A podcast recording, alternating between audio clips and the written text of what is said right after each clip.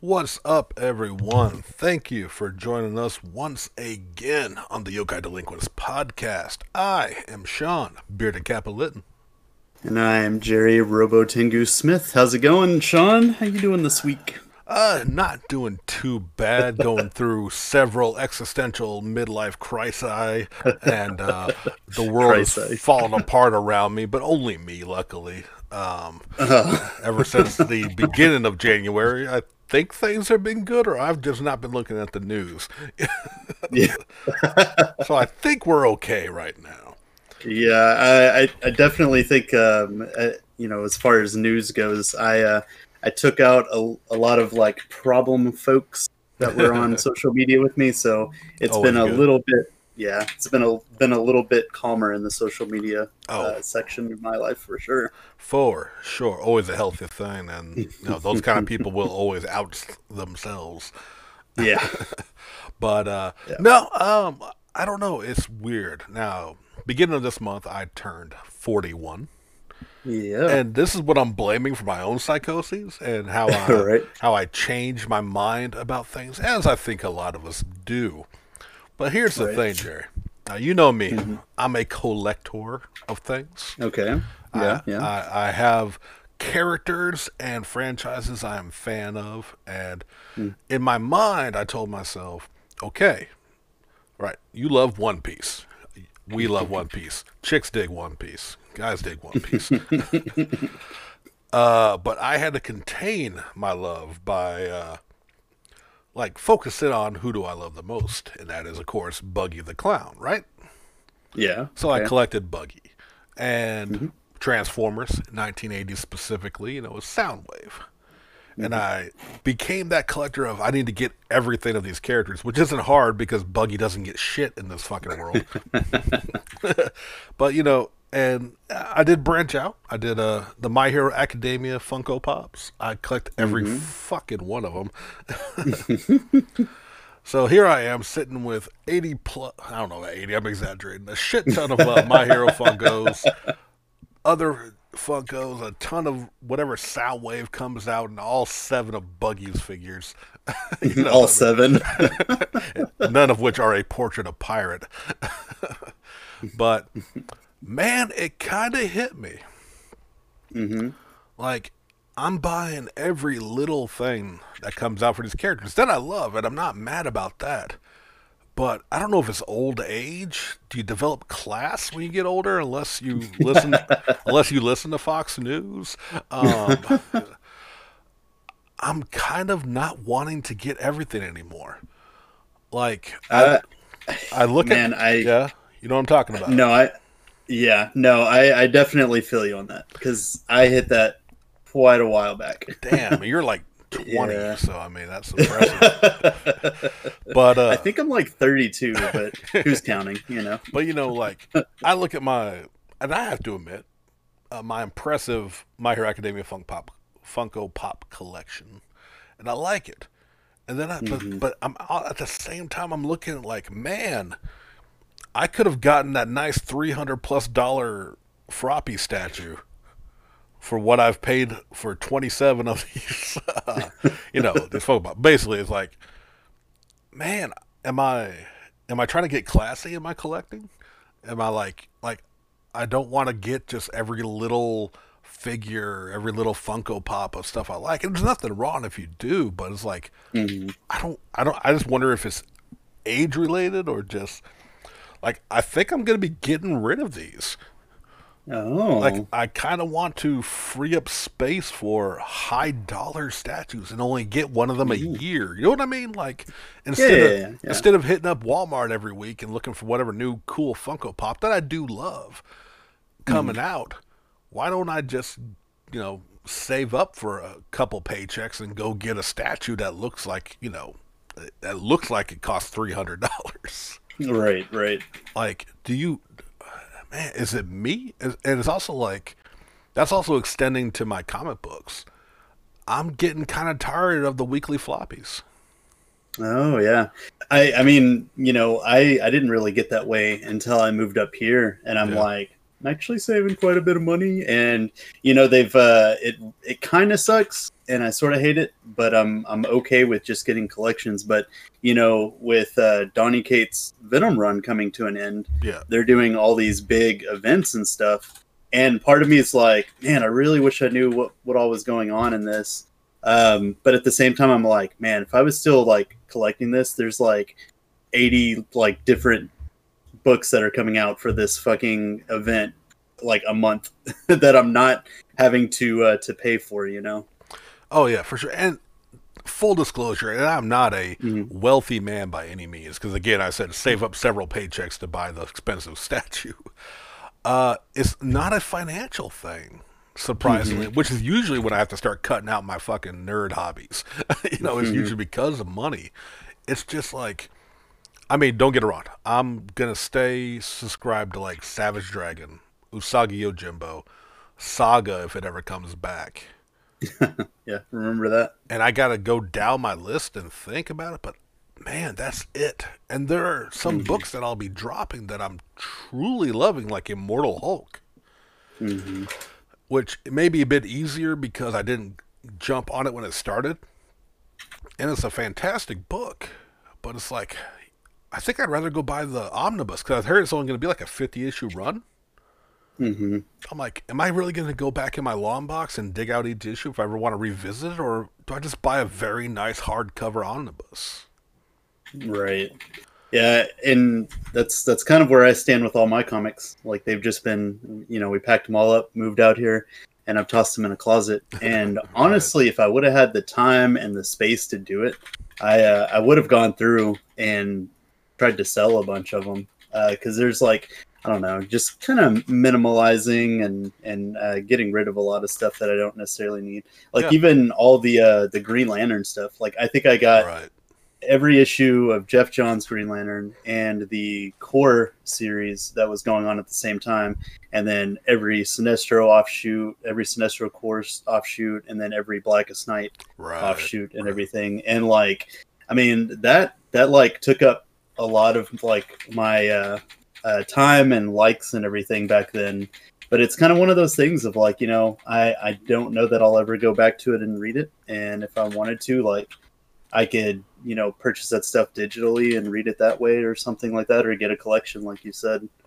Yeah, I'm hitting that level, I think. And it's like, I mean, I've been contacting some of our mutual friends who are interested in the things I'm interested in, and like, I'm wholesaling this if I can. Like, you know what I mean? It's like the stuff I want to, I'm keeping a good chunk of things, don't get it wrong, but it's like, yeah, I kind of want to get rid of the clutter. Kind of like quality over quantity, which I don't want. That sounds negative because, like, you know, a lot of people, you know what I mean? Like, because Funkos are 10 to 12 bucks, easily made in mass productions, I still love them. I'm keeping a few for sure. Right. But it's just like, yeah, like, I look at my collection and I was like, that's kind of awesome. But I'm also like, I ain't got no damn room. And I kind of like, yeah, maybe I want to. I'll tell you what it is. I'll tell you what I think kind of got it kickstarted. All right. I recently got some Ahsoka Funko Pops. I finally wanted to have some Ahsoka figures, as the older ones are really high dollar. And, I like them. I love them. They're great. And then our good friend Gregory, who some of y'all might know from our Macabre Matinee review show, he got a very nice Ahsoka statue with her owl going up. Oh. Not super expensive. I'm not going to put him out there like that, saying how much he's spending on stuff, but not a $10 figure either. And I'm like, I'm thinking this like, man, maybe that's the way to go. Yeah. Because honestly, I've been downsizing collecting things for a little while, But it's like now, but also like, and the big thing was also with comics is I just look at, I never thought I'd be the man with 4 long boxes and like 5 short boxes because I tried to divide it up by series. You know?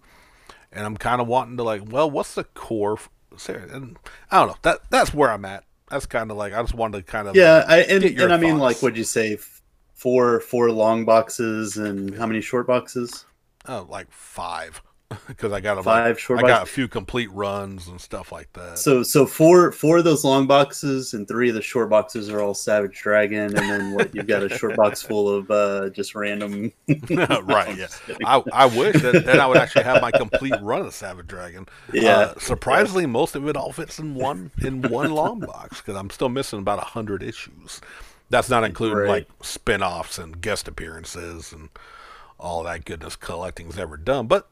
I can focus on Savage Dragon comic-wise. Right. And, like, but now it's like, I got in, back when we were in, Southern Fried Geekery, of course, there was a lot more reason to buy weekly books. And even though we do talk comics on here occasionally, it's just kind of, the need dwindled. And I don't know if I'm just getting to an old man or, you kind of change the way things go as you go, I guess. Yeah, I think it's more of like, your perception of what your collection is and what you want it to be and stuff like that. And like you end up just kind of like sitting on a bunch of stuff. Like, I mean, like I mentioned earlier, I was really big into Green Lantern for the longest time, which I'm still a fan. I can't tell you, I think the last Green Lantern thing that I read was Far Sector, which I haven't finished yet, but was pretty cool. But like for the longest time, for birthdays and stuff like that, all I would get is like Green Lantern shit. So I amassed this like collection of stuff, but now I'm just sort of sitting on it, and I'm like, I don't know that I really want all this. Yeah, it's kind of funny how your kind of likes and everything change. Oh, for sure, and it's like. Like, Buggy won't be very much gone because, again, there's not a bunch of his. And what he does have, I feel, are pretty quality figures. Right. But, I had some little things here and there. I might pass the good word of Buggy on to some of our budding One Piece fans, friends that I have out there. But, that's really it. That's kind of, like, weighing on my mind. Like, am I a bad fan? Because I want to get rid of stuff to get new stuff? Or am I just an old codger who no longer loves nice things? I don't think it has anything to do with age or like maturity or anything like that necessarily, or your like interest in it waning or anything. I know like a lot of my stuff, some of mine has to do with interest, but a lot of mine right now, like I haven't bought a lot of collectibles, and the main reason why is we don't necessarily have a lot of space to display right now. Space definitely has factored into it too. Yeah, but, like we don't. I didn't bring any shelves up here with me whenever we came, and kind of we live in an apartment, a 2-bedroom apartment, which is nice and serves our needs and everything, but. There's not a whole lot of space to display stuff right now. So maybe whenever, so kind of what I've been resorting to doing is whenever I got my desk set up, I started setting stuff up on it. And then I got my desk at work, and they kind of like said whenever we first started going back to work, like you have a limit to how many things you can put on your desk, like flair or whatever. And I'm like, is there that? So I would kind of like sneak something up there every now and then just to see if they would say anything. And so I've got a pretty cool little setup up there now that I'm digging. But man, I don't even like, I just need space, and then I might consider buying more stuff. But I 100% definitely can understand the whole, want to not really like collect the smaller, cheaper things that pop up more often than the expensive things that its supplies are like limited type stuff. I think that's where I'm going. Of course, we'll see how that plays out, but sure. So I kind of have a little bit of a topic, and it could kind of have a sort of like I don't know interest waning necessarily, but it's kind of something that I thought about and figured it'd be kind of something for us to talk about, right? Okay. So, you know, because you mentioned, I think, can't remember if it was last episode before last. I think it was last episode, or maybe it was after last episode. I can't remember. We were talking sometime about it. You know, we do that a lot. Anyway, it's I started watching that series. So I'm a Spider, So What? Right? Oh yeah. Which is great. It's about this whole like classroom, and all these kids get transported to a fantasy world. You know, the basic Isekai trope that we all know and love and are used to. And like I've kind of got this like weird like balance for it, right? Because I love to see the stuff for the main character and her like struggle, right? And but I'm a little bit bored with like seeing the other characters because they're like in the safe zone and they're just like, you know, living the good life essentially. But there are some interesting things with how they came into this life and who they've become and stuff like that. Yeah. But, you know, a lot of times, and more than not, getting into an Isekai series, I've noticed that I don't really stick with them for super long on some of them.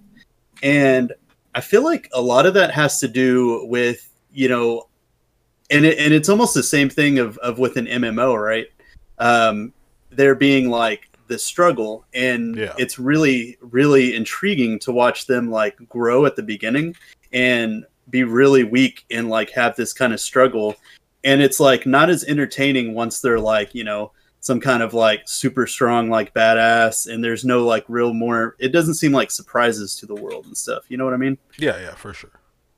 Yeah. 'Cause there are, I'm trying to think, like, I don't know, but yeah, like Isekai started off very much of like the complete fish out of water, super weak and having to learn, but we started also getting more of them where it's almost a power fantasy right off the bat, or even if it's like a video game, even if it's not necessarily even Isekai, just I think those kind of fantasy video game-esque world shows can be like that, and I don't know, like power fantasies don't do it much for me.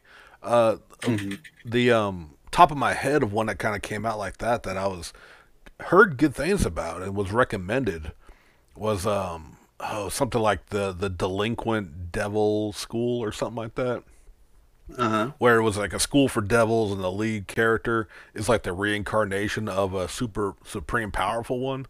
And while the first episode was entertaining because like no one realized who he was, and they had the school bully picked a fight with him, and he's so strong he nukes him, resurrects him, nukes him again, resurrects him, and rinse repeats. And that was funny for one episode, but by the second one of him it's kind of like without the flair of One Punch Man, with the beauty of his fights, it's not interesting.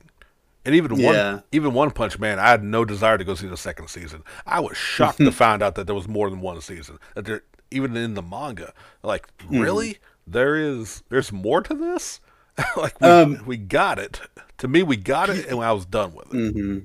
Yeah, and that was kind of like, so it was interesting with that series, and I'll get back to Isekai in a second. Yeah. But so I don't know, you know what prompted me to do this, but I jumped on the manga for One Punch Man just to kind of see where it went and how it's going and everything, because you know I like Mob better, and like that kind of that character's like, you know, in the same sort of like overpoweredness, but they give him like kind of like what is it, like personality handicaps, right?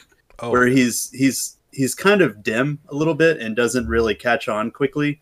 But he's just got like these ungodly, like supernatural powers, and they actually do give him some pretty good fights that he can't just brush off throughout the series. But for One Punch Man, more than anything else, and what I picked up on it is you're less following and rooting for, you know, Saitama, the main character, and everything, and more. It's more about the side cast, like the all the other heroes and villains and stuff like that. Right. What I got. Yeah, and that's fair. And I like seeing all their struggles and everything. They had some pretty good ones. I'm not current with it because I realized that they come out pretty irregularly, so I kind of just let it build up and then I'll just read it all. But yeah, that's, I mean, like, they had this struggle with a character that's like definitely my favorite, Metal Bat. Do you know who I'm talking about? Nah, I don't remember much of it. Outside of some punches. Yeah, he's a delinquent, but he's one of the top heroes. And he uses a metal bat, and he's like that delinquent with a heart of gold whole okay. motif. Right. Yeah. Right. Well, fitting. Yeah. Very fitting to be a delinquent. Right. But yeah, just kind of thinking about it.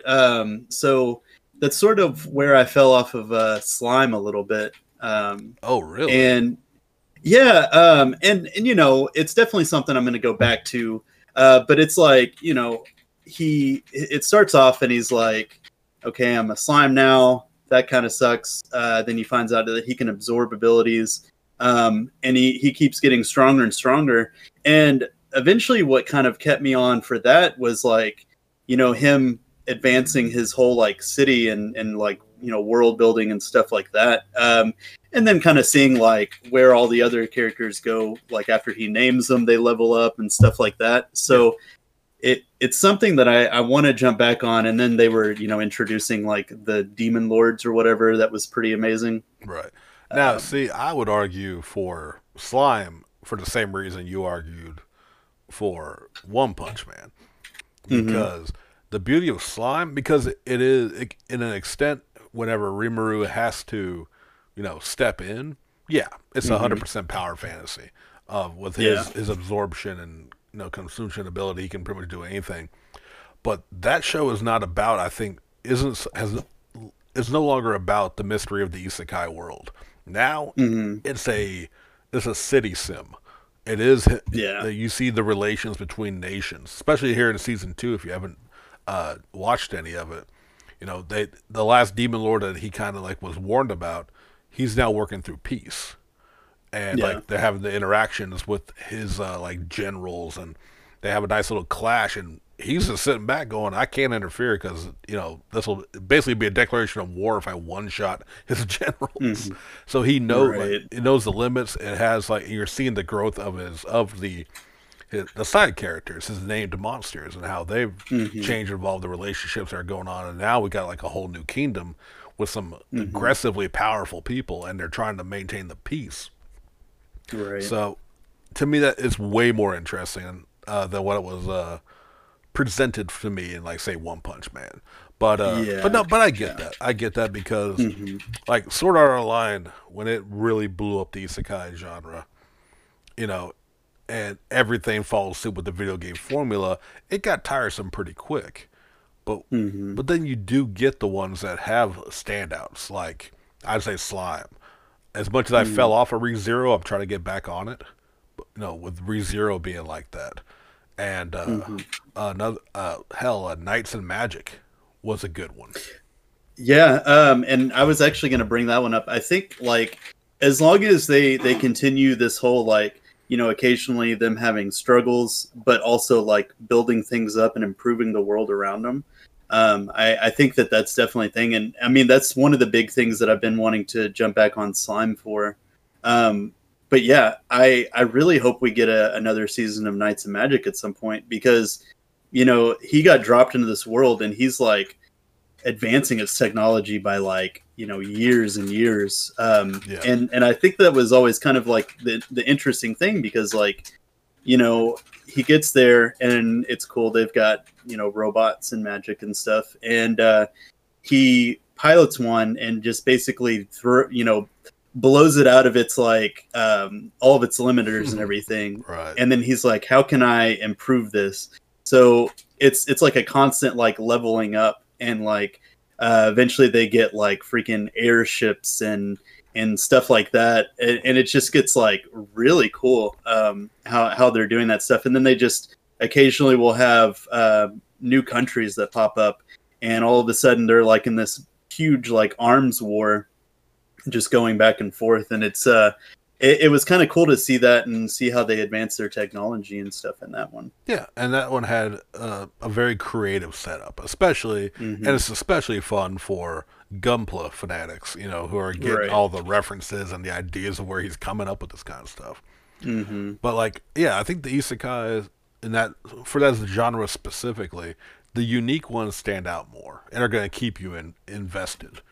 The one I think we're both, I hope you're still waiting on it. I know I am. Shield Hero. Because that one's not a power fantasy. That's a suffering fantasy. And like, and that's the twist. Like, he's got super powered shit about him. He's strong, but man, it doesn't matter what he does. He's just shat upon his entire existence.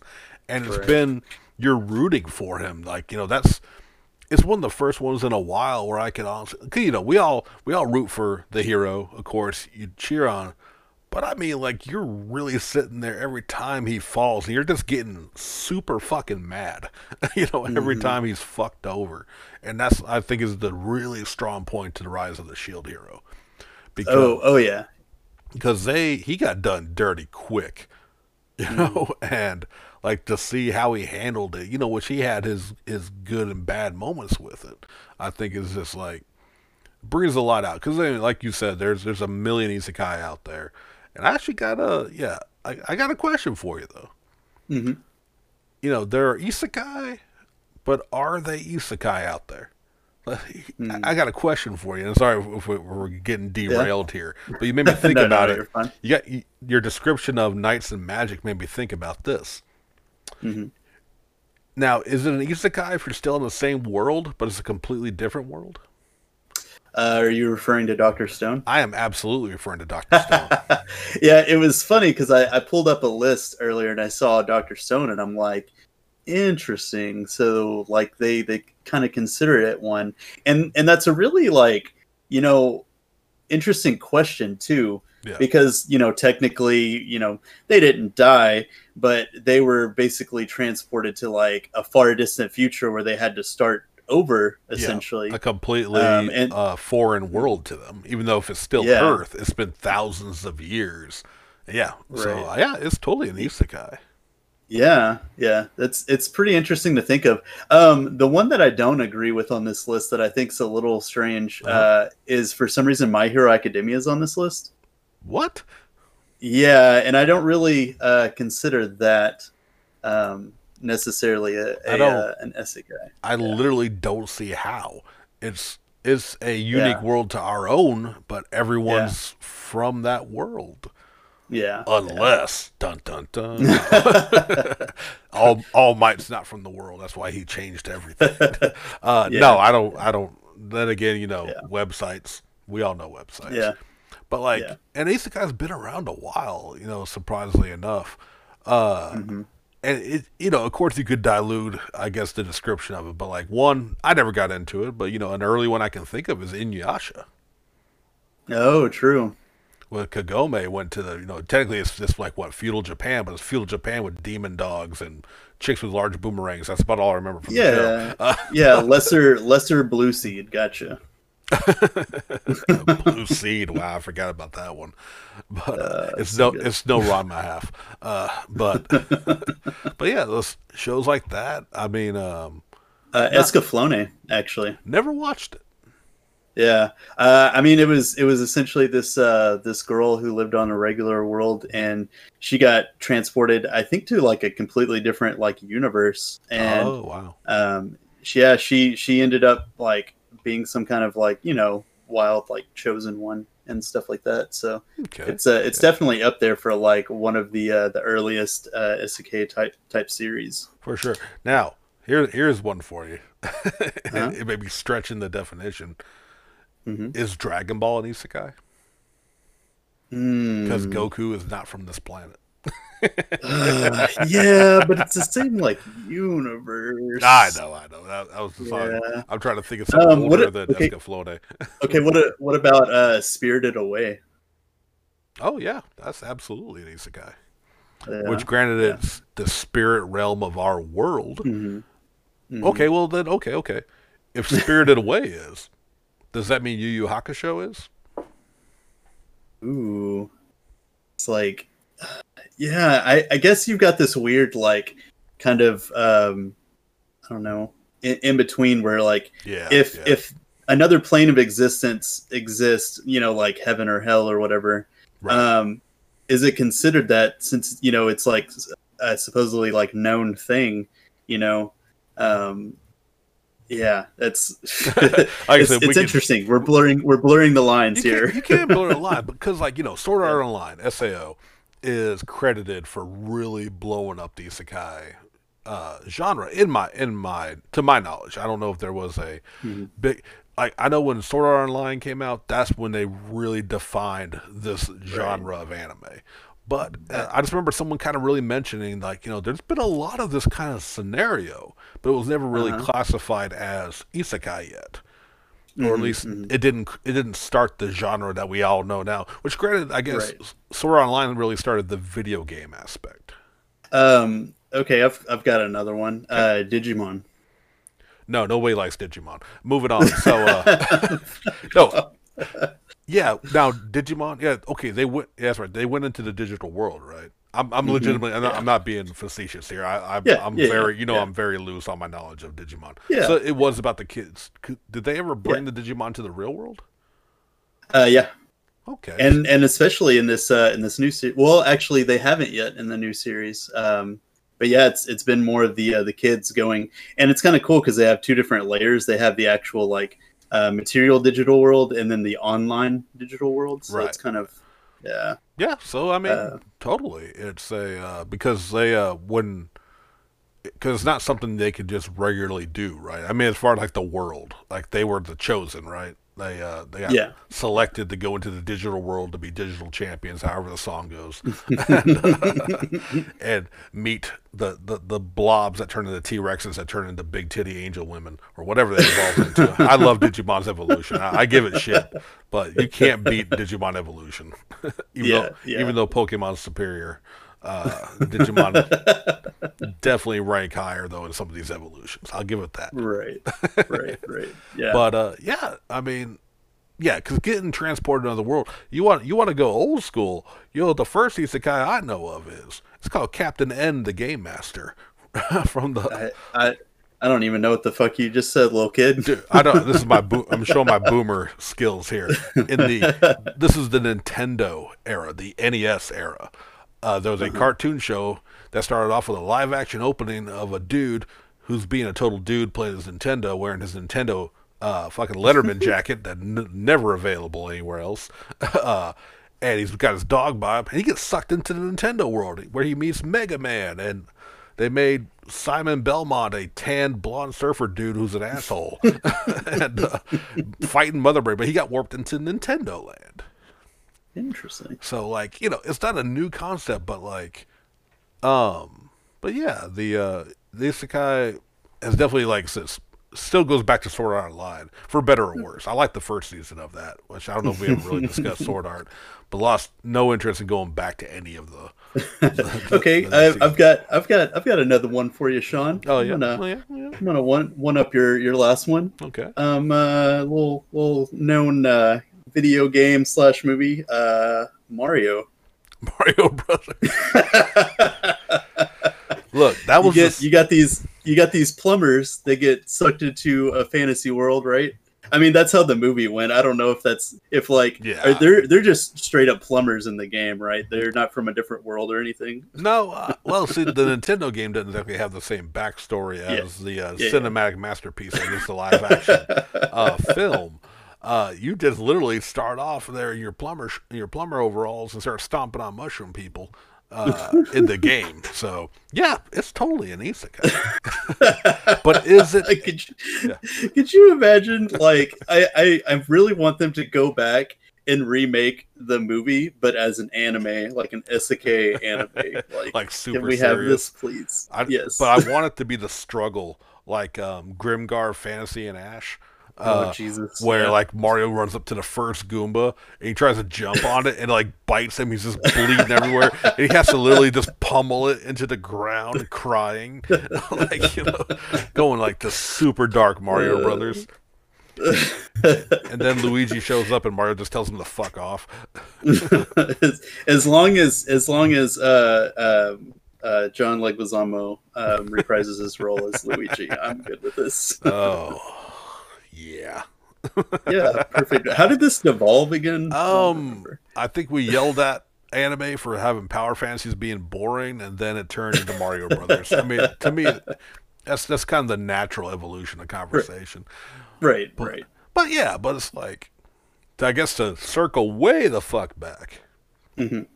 Yeah, like it's become a bit more abundant in Isekai. Mm-hmm. Even though I haven't watched, like, I kind of quit watching a bunch of Isekai. Like, I was shocked when I got like Shield Hero and Slime back to back. Because it felt very much like the same every series. Oh, I'm trapped in another world with my cell phones. Okay, the cell phone's going to break it. I don't need to watch the fucking show. I could be wrong. It could be a masterpiece, but just going by it, because they're all, a lot of them, most of them are not visual novels, light novels. Light novels. Light novels. So they got to have a 27-word title. Mm-hmm. And some of them just really started hitting that whole, like, you know, okay, you're just telling me the entire plot. I don't feel like I need to get invested in these characters because it's kind of become predictable. And again, that might be my own, that might be wrong of me to assume such, but you gotta, like, every new season of anime, I try to watch the first episode. Sometimes I don't make it all the way through because I'm either don't care for it or I kind of like, all right, I'm getting it. I see where this is going to go. I doubt it's going to shock me. Or surprise me, I guess would be the better word, with any twist. Because, like, Shield Hero, it gets you pretty quick in the first episode when they just start shitting on him. So, like, okay, I'm seeing the difference here. He's not just like the legendary hero. Slime, you know, it took a while before Reburu got to the power level he was. But it had a cute character with an interesting setup. Instead of just being born as the hero in the world, you're born as a random monster that you find in the video games. So those make them stand out to me. And like, oh, go ahead. And that's the interesting thing about the spider one, right? Absolutely. Especially for me, actually saying I like an anime about a fucking spider. I didn't bring it up, but I thought about it the whole time. I was like, man, how does Sean like this show? He's got, like, hyper arachnophobia. This is hilarious. No. Let's be fair. I don't like them. They just stay out of my way. But I don't have a phobia because I won't run out of a room if I see a spider. Unless it's too big or aggressive, then I'm a rip. Because I will step on a motherfucker. You know, but here's the difference. If I saw a spider roll up on my desk that looked like, I don't know her name, but the main spider from So I'm a Spider, So What? And just looked up at me, I'm like, you're fucking adorable. I'm going to put you in a jar and hope you don't die when I try to feed you flies. You know what I mean? Like, it's a cute fucking spider. That, like, I was, my wife Vanetta sat in on the third episode with me. You know, like, she knew I'd, like, kind of watch one, but she came out and passed, but she actually got to sit down. And, of course, it's the one where it's seen a spider just bloodily devour a snake. And she's like, that's so gross, but it's so cute. And, of course, that ending. She came in and out of the episode, but she saw a good chunk of what was going on. But then, kind of like you with the humans, I think she lost interest when we got to the humans. But I think that's going to pay off. To go back to that, though, I think we are going to somehow get a team up, or they're going to go explore the dungeon that the Spider Girl is in. And maybe, because, like, we've seen some stuff from, like, the opening and ending stuff. Like, you know, it seems like she's going to get, like, a spiked form. An audience. Well, definitely going to get an audience with the glow sticks in unison, cheering her on. And God bless that voice actress, who not only has proven she can talk like a frog in My Hero Academia, she is the voice of Suyu Asui, Froppy. But now she in a more regular voice doing a great spider. But my God, she can, like, rap at the speed of light at the end here, or she's just really talking. That ending is batshit insane and kind of amazing. It's so good. And it's funny because, you know, I mentioned earlier whenever we were texting about recording today about the last scene after the credits. Right. And it's normally, you know, I would just skip to the next episode. And I completely forgot that there was an after credit scene for the last episode. But the outro is so fucking great that I end up catching all of the after episode or after credit scenes and stuff. And I usually do, but like, yeah, when you messaged me about it, you're like, could you believe that? And I'm like, I'm sitting here like, all right, am I brain fried? Am I old and forgetful? I don't want to think I skipped it because I love that ending. I watch it every time. Yeah. I've watched it all 3 times now. And I like the opening too, which I don't always skip, but I do tend to skip eventually, you know? Mm-hmm, mm-hmm. And this one is particularly great. Because that one has been really good. Now, we have one that's kind of hitting that power fantasy, mm-hmm. but it's not an isekai, but it is set in a fantasy video game world. And that's mm-hmm. called A Secret Dungeon Only I Can Enter. Yeah, I was going to message you because I couldn't remember what the other one was that you recommended. But those have been the big two for me this new mm-hmm. season, as well as the returning season for me and the wife of Laid Back Camp. Just a slice of life about girls like going camping. But yeah, The Secret Dungeon Only I Can Enter. It's the one I did warn you about because I know you're not opposed to it, but you're not also a fan of the ecchi, the fan service. You know, I can appreciate it whenever it shows up and it's not like, you know, that's their biggest thing. And you know, as long as it's not annoying, I don't know how much of Fire Force you watch, but they have a character in it that just every time she comes on screen, Steph and I just groan. We're like, oh, God. All right, because she has no other plot purpose other than, you know, being like super like lewd and stuff. It's just, come on. I get that. And I get while that's not for everyone. Mm-hmm. Like all you did was tell me a reason to go back and watch Fire Force, which actually I did re-queue it up. I need to get back on that show. I was enjoying it, but I fell off of it when I fell off of watching anime on a regular, just sticking with a few shows. Mm-hmm. But I've re-queued up a lot. Okay, so let me describe this anime so I can either save you the time or maybe intrigue you and see if it's too much.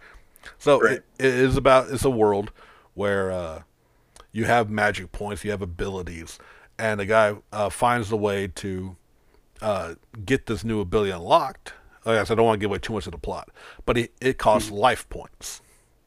So and it's explained to him, like, yeah, you can do these things. They're kind of game breaking, but like so far it hasn't been too severe, you know, as far as like power fantasy level. He can do some very creative and very powerful things, but maybe he just hasn't really had to break it out yet. But it costs life points, and if you use your life points, like they would sound like, you die. And so he's like, well, how can I regain life points? And it's like the simple things in life that you enjoy. Eat a good meal. Sleep full 8 hours. Touch a boob. And that's kind of where we get into the ecchi. Because like he has a childhood friend, typical anime setup. She likes him. He likes her. But, of course, will they, won't they? Who is gifted in the Chesto region. But he learns that, like, you know, like, and she's completely, this isn't like him, any kind of forcing or anything. She's 100% down for, like, all they've really done is kiss. And that's kind of like, he's explaining, like, you know, because she kind of knows the deal. So they have like a morning ritual where they meet each other, they hi, and they kiss, and he gets life points back. But then you're also getting into, like I said, like he wanted to help her out, and he needed a lot of life points quickly. So it was a chest grab moment, which, you know, made him happy, made her happy. But he was like, all right, well, she's doing all this for me, and she's complaining about the pain in her shoulders, you know, because of her large chest. So he wants to help her out, and the visual metaphor they used for him shrinking her chest down was 2 balloons deflating, and you just see the horror appear on her face as that's happening. Because she didn't tell him. She just complained like her shoulders hurt because of her boobs, and he's like, well, maybe a smaller chest to like, and she's just like gonna murder him, put him back. all kind of things. So, and I mean, you got little things like that of like, you know, hey, I need to use this ability. How do? And he's talking to the person who granted him this power. He has like a contact, and it's like, how can I get 5,000 life points quickly? Well, the only way you're gonna do that is line up every girl you know and just run down the line, grabbing their chests. You know? Oh my god! So it's got that level of humor, but it has some like legit action. Yeah. And even though, yes, it's fan servicey. Oh, I'm sure it's got action, all right, Sean. No. Look, this isn't Bikini Heroes, okay, or anything, or Bikini Warriors, or anything. Like, I don't know. It may be worth your time, but I do also understand if that's a little too much etchy humor. You know what I mean? Yeah. Like, because like, I may check out a couple of this. It's not Monster Musume levels of just tits for the sake of tits. It kind of works it in a sense, if that makes any sense. You might dig it, because it's gotten some good action to it as well, right. As well as plenty of the boobage. Well, so one that we didn't mention that actually just wrapped up its first season, because I think it started during the summer time, I think so, right. Was I'm Standing on a Million Lives. Yeah, which I only finally just wrapped up. Yeah, and it's funny because you were the one that got me into it, but I think that's like the story of our lives is I'll get you into something, and then like you'll get hooked on it, and I kind of fall off of it and then finish it later, and then the vice versa kind of happens. But this one, man, this one hooked me pretty quick, and it, you know, it was kind of like that point where I hadn't watched an Isekai in a while, so I jumped back on it, and really intriguing plot, and I think we went over it in an earlier episode. It's a essentially this guy who, you know, doesn't like people, and he's really into video games. Ends up getting transported into a fantasy world with these two other girls who have been here, and apparently they get like a goal each time they get transported there, and if they finish the goal, they level up, and then a new player gets added next time they get transported there. Right. Which is a very unique setup in the Isekai genre. Yeah. Which also, the big one, too, is, again, we may have mentioned this, so forgive us if we're repeating ourselves, but we're finally recording on time. But the death situation of being able to respawn after so many seconds, as long as someone in your party's alive. But if you get a total party wipe, you're fucking done. And I really like that. It had a little bit of the early onset of kind of Shield Hero, not Shield Hero in the hate, but like the difficulty at first, you know, of them kind of learning the world, you know, and dying many times. But luckily, one of them always kind of hanging back to let them respawn. And I do like that it's not, while they're only starting to get power. By the end of the first season, like, it's a lot of skill-based wins over just like I got the wizard class, I could nuke him with a fireball. So that's been some, like, that was the really positive things for me on that show. Yeah Kind of having abilities and like leveling them up, or like even in the main character's thing is once you level up so many times in this, you get a new class, so you can switch between your classes. And he kind of does like sort of an amalgam of his classes and uses a bunch of different abilities. Yeah, and I like that, like that he didn't get knight or, you know, sorcerer. He got farmer and then chef. Yeah, but but the show that chef teaches him the anatomy of creatures. Like, that's fucking brilliant. Yeah, you know what I mean. Super smart. That was it's a very creative one. It we should be getting a second season. They definitely left it at that, unless it was it was kind of a batshit ending. But that's okay. I like it went wild, and we might be. I don't want to give away too much, but yeah, there should be a second season, and it's gonna kind of flip things around. So I really like that, and I really like the reveal of what was kind of like going on. You know, when they just like, because, you know, we like the bulk of the season was like them doing one solid mission, and like, because they finally beat one, and then they started a new one with a new player, so they have this new person in here, and then they also introduce some other characters that are in this world, and then by the time it's over, they find out some like bombshell, you know, news that kind of like changes his whole like opinion of stuff. And it's just kind of cool. I like to have that characters growing and everything like that. And, you know, speaking of that, it's something that I really like about So I'm a Spider, is that, you know, she starts off and she doesn't really have anything. And as, you know, she kind of like advances in this world, her level goes up, and she, what's the first ability she gets? It's like, I can't never remember the actual name, but it's like appraise or scan or something like that. Yeah. Appraisal. It is appraisal. Okay. Yeah. So it's kind of one of those things where, like, you know, in Slime, the main character started off with appraisal, so they could look and see like the ingredients and everything and the effects that it would have on him and everything like that. So she kind of gets the same idea. So she's like, oh, I'm going to get the appraisal skill as my first skill. And it ends up just being complete garbage. It's just like, she looks at a rock and it says rock. She looks at a wall, it says wall. So one of the cool things about it is every time she levels, it tells like her new stats. The more she uses an ability, that levels up and it gets things. So like she gets to the point with like appraisal where she can see all of her like SP, like the speed, magic power, her health and stuff like that, and then the health of everything else and the level of everything, which I thought was really cool. Not to mention, she has like different trees that she could go down of like abilities, skills, and then we later find out that she could also evolve into different species of the terror tech that she is. Right. And I thought that was a really ingenious thing for them to do. Yeah, and the whole like reveal of having appraisal was like she made the big deal point out, which I don't know if it was necessarily directed at Slime, but it definitely felt like it. Of like, I've seen these stories where they get appraisal and it's like a game-breaking ability, so of course I'm going to do it. He says, I'll take appraisal. All right, tell me what special features are about this rock. Okay, well, this wall's probably got a secret door to a right wall. And just how disappointed she was in herself. And but you do see her struggle. Like, I mean, that first the battle with the poison frogs. Like, she's like, even though she got it trapped in the web, it was still a battle and a half of like, you know, dealing with their acid spit and her learning. And that's what's been really cool too.